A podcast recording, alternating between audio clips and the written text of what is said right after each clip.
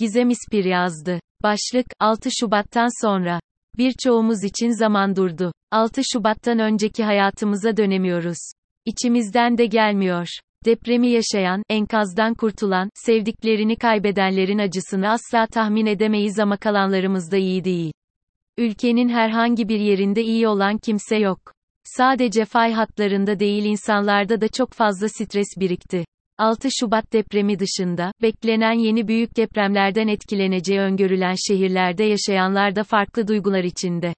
Herkesin içinde bulunduğu çıkmazla mücadelesi farklı.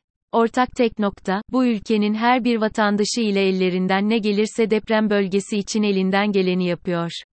Kimi dibine kadar duygusuna teslim oluyor, siniyor, sessizleşiyor. Kimi gerçeklerle yüzleşiyor, üzerine öfke biriktiriyor. Öfkeliler üzerine ve onlara hitaben bir iki cümle etmek istiyorum. Öncelikle bu bir doğa olayı, politize etmeyin fikrinde olanlara sormak istiyorum.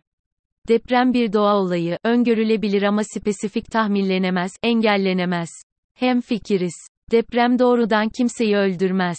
Bu gerçek üzerinde de mutabıkız sanırım. Ancak zemin seçiminde bilimsel gerçeklerin göz ardı edilmesi, deprem şartnamesine uyumun gözetilmemesi, denetim mekanizmalarının eksikliği binlerce insanın ölümüne neden olabilir. İnşaat sektörünün ve günümüz siyasetinin kan kardeşliği de malum, 99 depremi sonrası başta İstanbul olmak üzere tüm yurtta güvensiz binaların dönüşümü söylemiyle başlayan süreç belki hiçbir zaman bu amaca hizmet etmedi. Rantsal bir dönüşüm organizasyonu, güvenli bina amacından çok kar maksimizasyonunu hedefledi.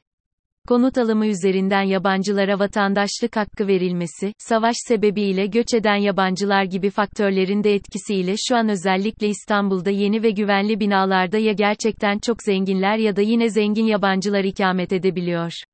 Her fırsatta günah keçisi seçilen beyaz yakalılar, bir evde iki maaşla bile kentte barınmakta zorlanır hale geldi.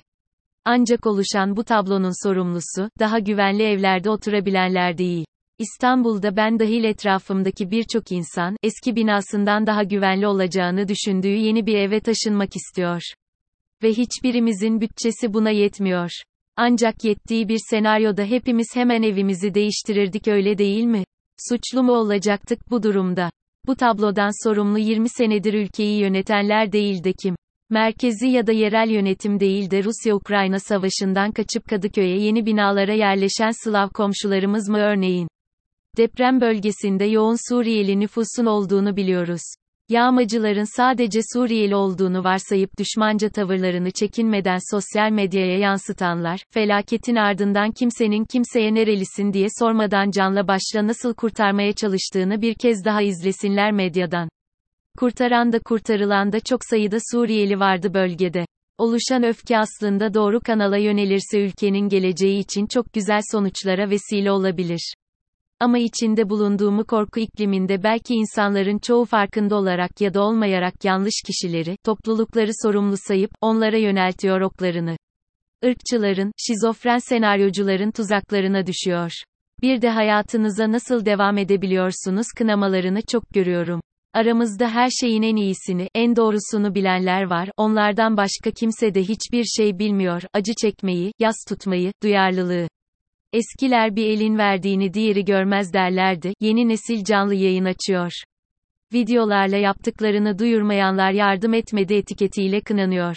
Geceleri uyuyamayanlar, işine gücüne konsantre olamayanlar iki saat kendine gelmek için dışarı çıkıyor, bir yerde oturup yiyip içiyor, vay efendim nasıl eğlenirsin deniyor. Tam üzerine pandemi dönemini hatırlatmak istiyorum. En başta intihar eden müzisyenleri. Pandemi sonrası bir kısmı yeniden istihdam edilse de restoran ve bağlantılı sektörleri başta, tüm hizmet sektöründe kayıtlı ve kayıt dışı olmak üzere toplam 1.5 milyon kişinin işsiz kaldığını da. Herkesin mücadele şekli farklı, herkes biricik tepkiler veriyor yaşadıklarına. Kibirlenerek, birbirimizi linç ederek travmamızı daha da derinleştiriyoruz belki de. Hayata eskisi gibi devam etmek kimse için mümkün değil. Yaşanan felaket sonrası zaten eskisi gibi olmayalım, lütfen ve ne olur unutmayalım 6 Şubat depremini, neden bu kadar çok insanımızı kaybettiğimizi. Ama yeni bir bilinçte ve düzende, hep beraber yaralarımızı sarmaya çalışarak hayata devam etmeye çalışmalıyız. Naçizane